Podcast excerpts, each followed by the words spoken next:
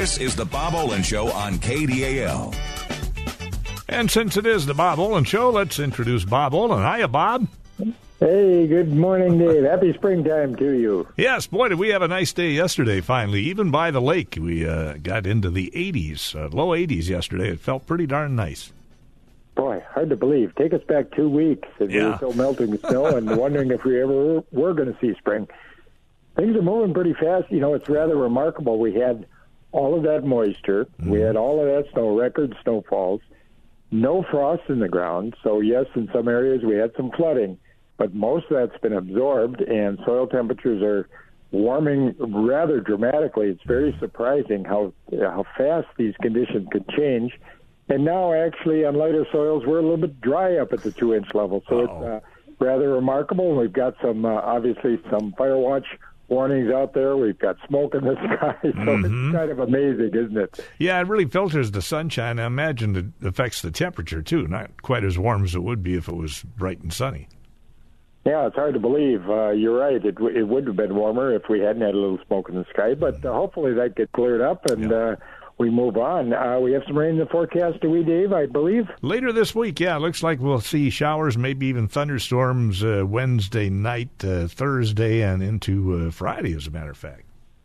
Right. So here we got Tuesday, and boy, if people get a chance, uh, I think you put some uh, some seed in the ground. You want to be a little careful, of course, about some of the frost-sensitive plants that would not be setting out tomatoes or peppers. We're just mid-May, and we certainly know what can happen at the end of May, early part of June. So uh, the weather, if nothing else, is uh, conversation piece and very unpredictable, without a doubt, Dave. Well, we got a call already this morning, Bob. Let's get to that quickly before we go any further. Hi, who's this? Barb in Duluth. Go ahead, Barb. I have a couple Good of morning. tomato questions. One is I bought a beautiful cherry tomato plant on Saturday, and I've had it in the garage. I put it out on my deck yesterday, and it was beautiful. This morning I looked at it; it's got pink stuff all over it. Oh boy, uh, describe that a little bit more closely by pink stuff. All the the leaves, are you saying? The leaves, several, almost all of the leaves have pink on them, and it doesn't seem to be anything that I can scrape off. It's just part of the leaf. Um, it, can you see anything that looks like a structure? In other words, is it fuzzy on top, or is it actually in the leaf proper? It's in the leaf. It's in the leaf. well, okay. It comes through to the other side, Boy, and some of them. that, uh, yeah, we might have to take a little closer look at to know for sure. Whenever now, it's been in the garage, uh, green color everywhere. Do, would you say that it, it's the coloration that's changed from green to light pink Yep. On most of the leaves. on most of the leaves? Well, it I was think a I beautiful do- plant. Beautiful plant and well grown, and uh, all of a sudden you've had this change. We brought it out of the sun, and we've got pink color in the leaves. Uh, Right. Oftentimes that can be a nutrient deficiency. Uh, I think what I'd be doing on a day like this, now you have to be a little, little bit careful, but uh, you're bringing it outside in the sunlight, are you? I was, yes. During the day? Yes, okay, it was on the deck. it out and okay. Uh, you know, we got to be a little bit careful. Sometimes that exposure to the bright sun uh, can be damaging, and the wind can be damaging. So, I would say a protected location, uh, protected from the wind, protected from the uh, the intense sunlight. Even if it's a shady area, there's going to be plenty of sun out there. But have you done anything with uh, fertilizer at all? No, not a thing. And I've got six celebrity plants out there that are just fine. and they're just fine. Well, the fact that it doesn't appear you have any structure, we can have some fungal disease, but we'll we'll generally see something up on the surface itself rather than it within the leaf. Looks uh, like it's a nutrient deficiency, perhaps uh, phosphorus or potassium. I would be I would be getting a uh, water soluble fertilizer where the second two numbers, you know, you got N, NP and K, nitrogen, phosphorus, potassium and uh, these are oftentimes maybe 23, 10. If you can find a something like a uh, 5, 15, 30 or something like that, where the second two numbers are going to be higher. Now, these are water soluble, so you're going to get a small container. You're going to you're going to be uh, dissolving perhaps a tablespoon in a gallon of water. Follow the instructions. Concentrations uh, vary a little bit on these. I'd water the plant thoroughly first, and then I'd make an application with a, uh, a high phosphorus potassium fertilizer, and see if that doesn't uh, bring some of the color back and overcome what appears to be a nutrient deficiency on that particular plant. Will the pink You go know, away then? hopefully we can grow out of it. That's what you're going to try to do. You're going to try to try to get some new growth there. You're going to try to bring that uh, that chlorophyll, the the green component, back for you. But uh, I think I'd try that. Don't don't uh, water it first, so we don't have any more damage potentially the roots in terms of uh, some of the salt accumulation. Uh, Okay, I that's have what- another- That's what I would try if it's if it's right inside the leaf, as you say. The leaf coloration is changed rather than uh, something on the outside surface of the leaves. It's on both sides of the leaf in some spots. So, I have another Okay. tomato question. My mother always Okay. told me to cut off the suckers and the bottom leaves of a tomato plant when you put them in. Is that true? Well, um, you know, we have two different types of tomatoes. We've got uh, what we call indeterminate tomatoes, which grow very, very long and they sucker very dramatically. And by by suckers, of course, uh, we're referring to these these stems that come from the joint of a leaf. We call it the leaf axil or the leaf stalk, where it attaches the main stem right in between. There is what we call a sucker. Now that'll produce another stem. So on on real aggressive indeterminate plants, we want to take some of those suckers off. Now you have celebrity you mentioned. Yes. Celebrity is is a determinate. In other words, it grows to a height of three or four feet, and then it flowers and sets uh, sets bloom, and uh, ultimately fruit. That's a determinate. That one we're going to just leave a, leave alone. So perhaps in your mother's case, a lot of the varieties at that time were indeterminate. So uh, removing some of the suckers was appropriate. A lot of our short season varieties now, uh, those that we like in our trials and those that we recommend really are determinate. They're a little easier to manage, and uh, they really uh, don't need to be pruned. Some of the real lower leaves, if you ever see incidences where the low leaves are yellow or perhaps they're spotted, those certainly we could take off.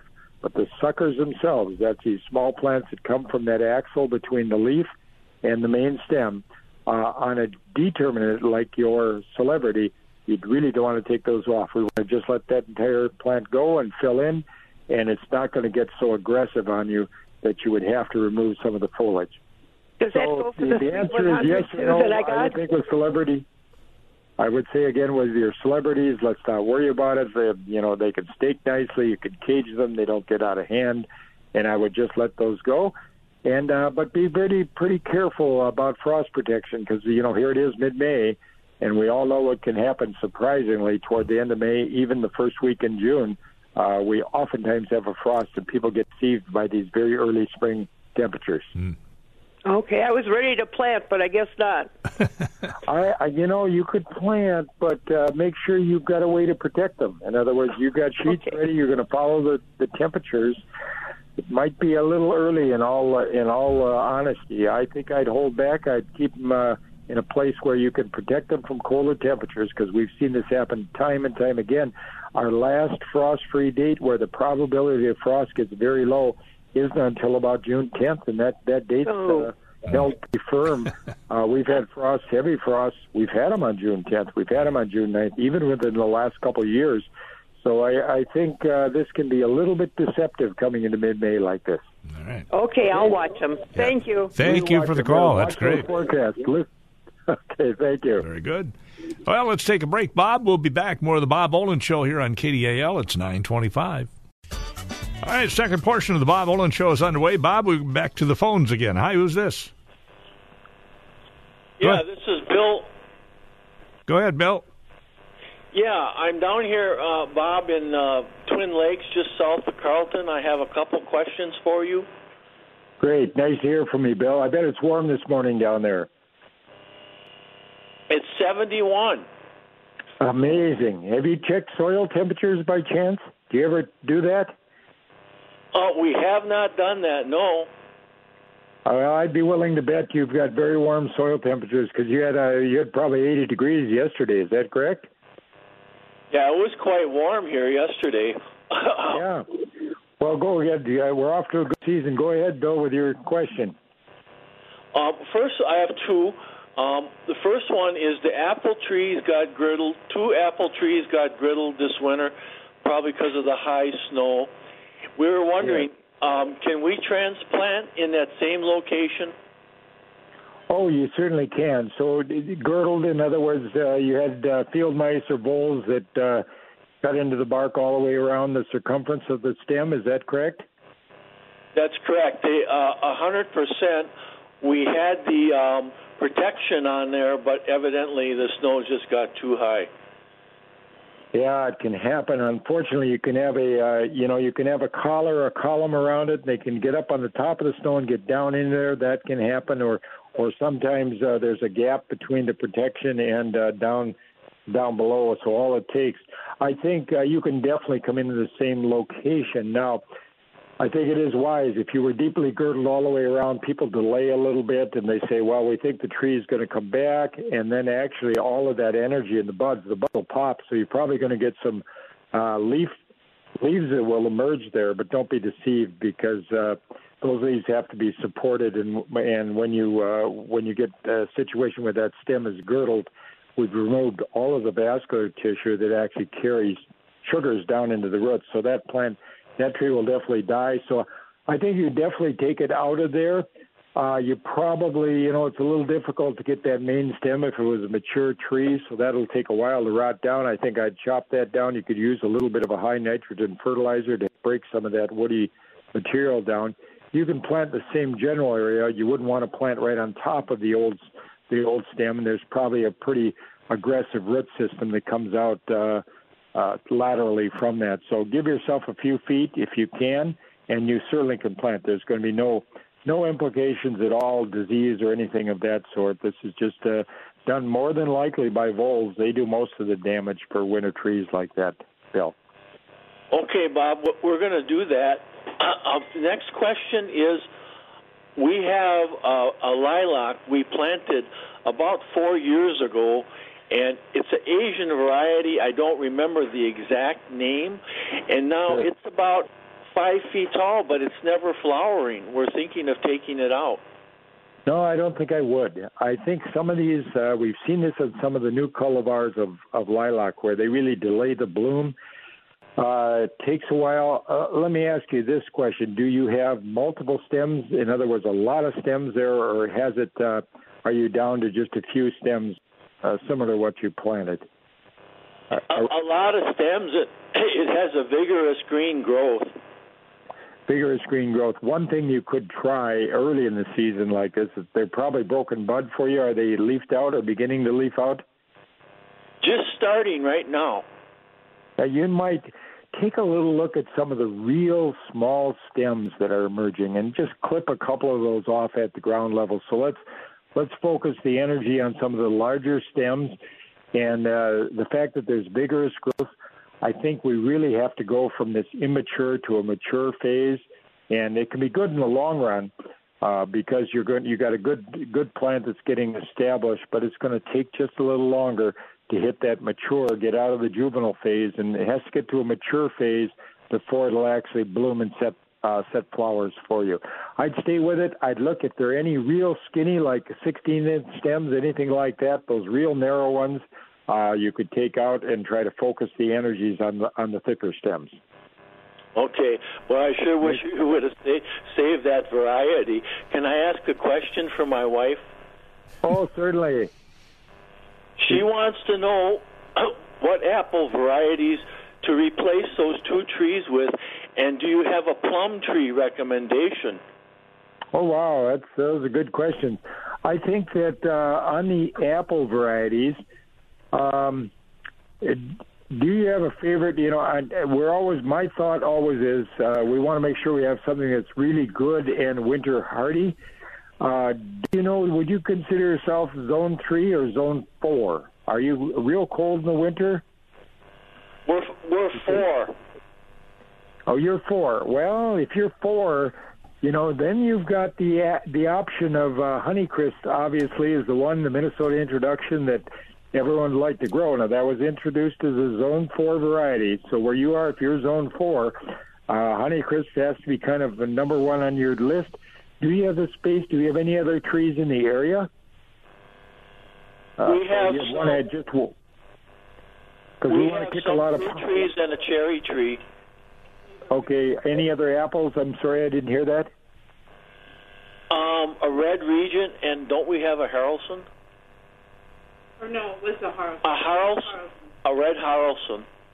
Okay, a, Harl, a red Haralson or Harl Red, uh, great apple, and that's going to be good in winter hardy.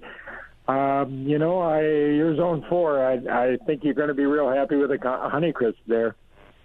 So that'd be a, be a good choice for you. Another good one from the University of Minnesota is Zestar, Z-E-S-T-A-R.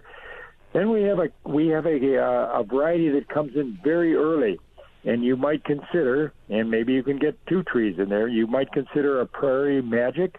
A Prairie Magic uh, came down from the uh, Canadian breeding uh, program in at Morden, and uh, it comes very very early. I've never seen a uh, an apple variety like that that's so productive so early. So in the maybe the second year you're going to have blossoms and you're going to have uh, fruit there. So I think that. Uh, I think I would consider those. I might start with a Honeycrisp, uh, and then I'd go from there and consider uh, uh, possibly a, a Prairie Magic as well for some of the real early varieties. Plums, uh, you know, we don't have a lot of a lot of plums. I, I would say that uh, you know we've got an American plum that that does real nicely. Uh, I think that. Uh, any uh, any of the plum varieties are a little harder to find, so any that you can find, they should be good in winter hardy for you.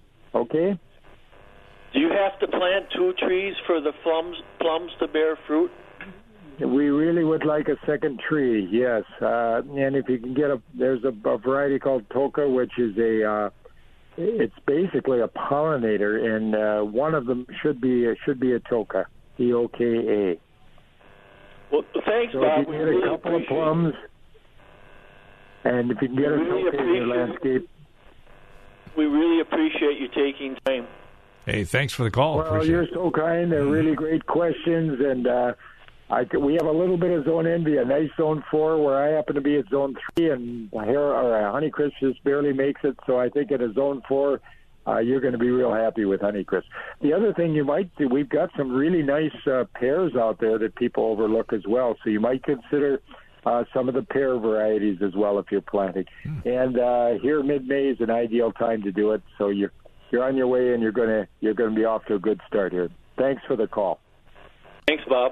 All right, we're at 8.30. Make that 9.37, and we'll be right back. More of the Bob Olen Show coming up. And we're back. More of the Bob Olen Show. Bob, here we are in the middle of May, and I have yet to mow my lawn, so I guess the no mow May is going strong for me. That's just great. There's nothing much there to mow, huh? That's right. Not yet, anyway. Well, you may be surprised here. Uh, we got a little rain in the forecast coming, and you know people will ask, uh, "What is well? What is the no mow May phenomenon?" Came out of Wisconsin, of course, Appleton, where um, you know there were a couple of profs at Lawrence University, and they were really uh, concerned about the uh, flowering plants in the lawn that could pro- provide a potential source of both nectar as well as uh, uh, pollen for some of the pollinating insects, which are very important. A great call there from Bill down to Carlton to the uh, uh, putting in a lot of uh, flowering trees. And incidentally, those apples, uh, you can see the buds beginning to form. The leaves have broken out, but the buds are going to be here. I think we're going to have an actual very spectacular bloom. So even though that it's dry on the surface, we've got plenty of subsoil moisture right now, which is going to push bloom like crazy. So just get ready for an explosion of color in our landscapes. They're going to be just beautiful this year. But uh, that being said, so these two profs at Lawrence University in Appleton, they um, they thought it'd be a good idea if we didn't mow. And uh, now that's become kind of uh, kind of controversial. And you can see uh, in some situations, municipalities, including Appleton, actually adopted an ordinance. Uh, initially, it was just recommended, and uh, they've adopted the ordinance where they uh, they pro- prohibit mowing. And there are some other smaller communities throughout the Midwest, uh, Minnesota as well. A couple of them where they actually have ordinances where they don't want you to mow. So that's real interesting because uh, they really are interested in, in providing uh, forage for the uh, pollinating insects. So I think our our mindset has changed quite a bit now, and we've gone from a completely weed-free lawn to a lawn we want to call them bee-friendly lawns, and I'm really in favor of a lot of this. You know about the no mow May phenomenon. Now, if we don't get a lot of growth, now Dave, you said in your lawn Uh, there isn't much grass that's growing. We're off to a slow start that way. The Yeah. landscapes are green, but we don't have a lot of real aggressive growth. But this can change very quickly. We get some moisture with these warm temperatures, and things can grow very, very quickly, very, very fast. Matter of fact, in the case of most of our lawn species, we've got two flushes in the year. One of the flushes is right now here late spring, and things can take off in a hurry. Now, people will ask, well, should I fertilize that lawn in the spring? You know, fertility needs to be carried in uh, down into the root systems where the plant can take it. We got a nitrogen fertilizer, which is what is the is the principal uh, component for a lawn fertilizer. That and some potassium, no phosphorus in our lawn fertilizers. But it's that nitrogen when we carry it into roots with a with a rainfall. So if people want to fertilize, no, you're going to get a flush of green that's going to come from it. Uh, you might want to get in underneath this uh, rainy period that we're going to have now. I usually recommend that we want these plants actively growing. So if you mow, if you mow once, then you know those plants are actively growing, and then you can apply uh, your spring application of fertilizer. And that typically will come around a little later in May, but we're so early now, so you might want to go uh, before this rain event that's coming now. Now, if you don't do any mowing at all, and if we get the moisture, and if there's some fertility there, we're going to get a tremendous flush of growth, and it'll be, of course, all of these flowering broadleaves, the dandelions being the ones that are going to jump out. And then you hit June 1, you haven't mowed at all, and now we've got it. We're not going to be mowing, we're going to be haying at this point. We're going to have to cut this back, and that means that you're going to have to, if you want to maintain a lawn, now, some people are letting areas go completely natural, but most people want a lawn where you can get out, you can enjoy it, you can uh, have your barbecues, you can, the kids can play a little uh, soccer or softball or something on that lawn. Uh, then you're going to have to mow it back, which means you're going to have to rake a lot of this extra material off, and it'll have to be composted, hopefully. But if you're mowing uh, regularly but very high, in other words, we really want to, if you mow high as high as you possibly can with that lawnmower setting, then there still are flowering uh, plants, broadleaves, that w- you're not clipping the flowers off below that. So you're kind of getting uh, an intermediate best of both worlds. Uh, we're clipping some of them off at the top level, but we're leaving those low stature flowering plants for the pollinating insects. So, a lot of talk about bee lawns. Uh, you might want to incorporate some white clover into your lawn mix.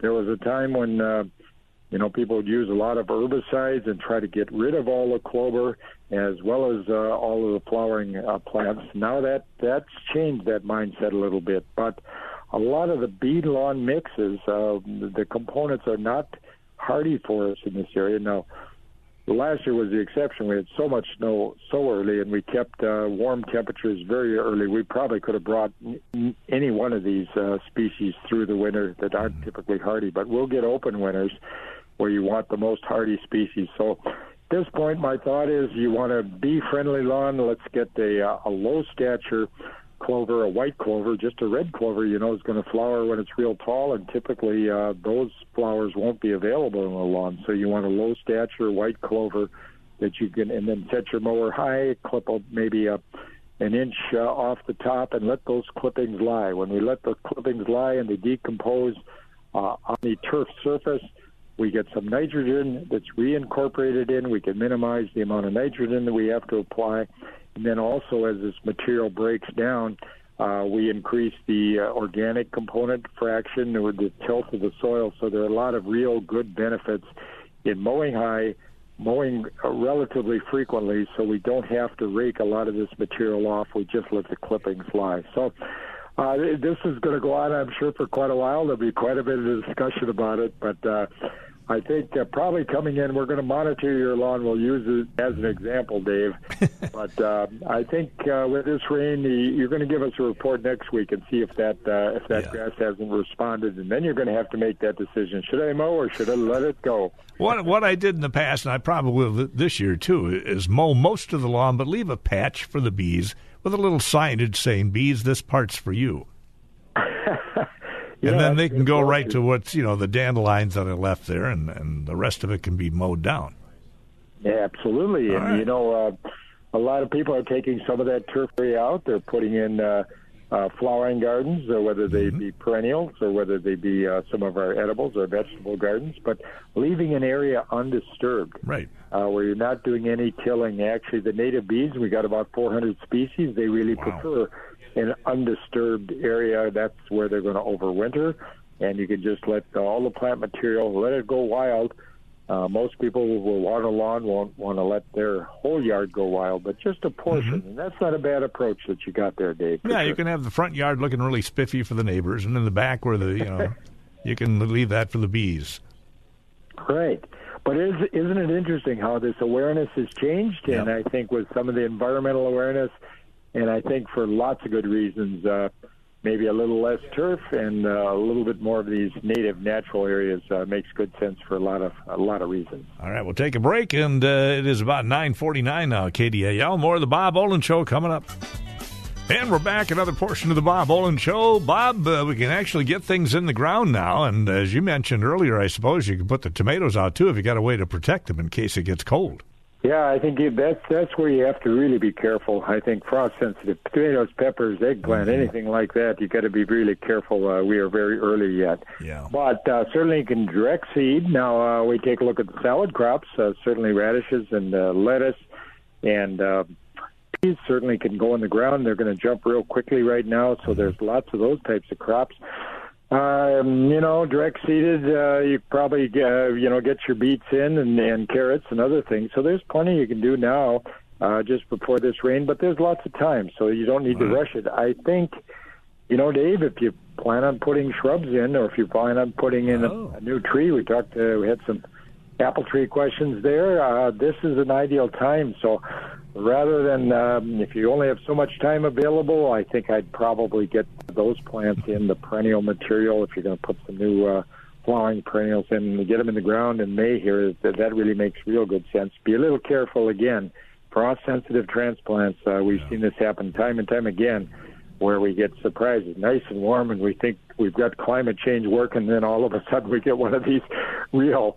Uh, it was only about two, three years ago where we had not a frost, we had a freeze. We had temperatures down in the low 20s, and uh, so many people lost so much material, and that, that really surprised us all. So we'll watch the temperatures, watch the forecast, buy your plants, and then let them protect them for a while, move them outside during the day, um, leave them out if the temperature looks like it's going to be warm, and then but don't put them out in the ground unless you really are capable of uh, of protecting them with, with at least one or two layers of a of a fabric of one type or another. But a lot of other things working on the lawns, I think, is uh, is fine and appropriate at this point. We've dried down, uh, getting those garden soils r- ready to go. I think uh, that's a good idea.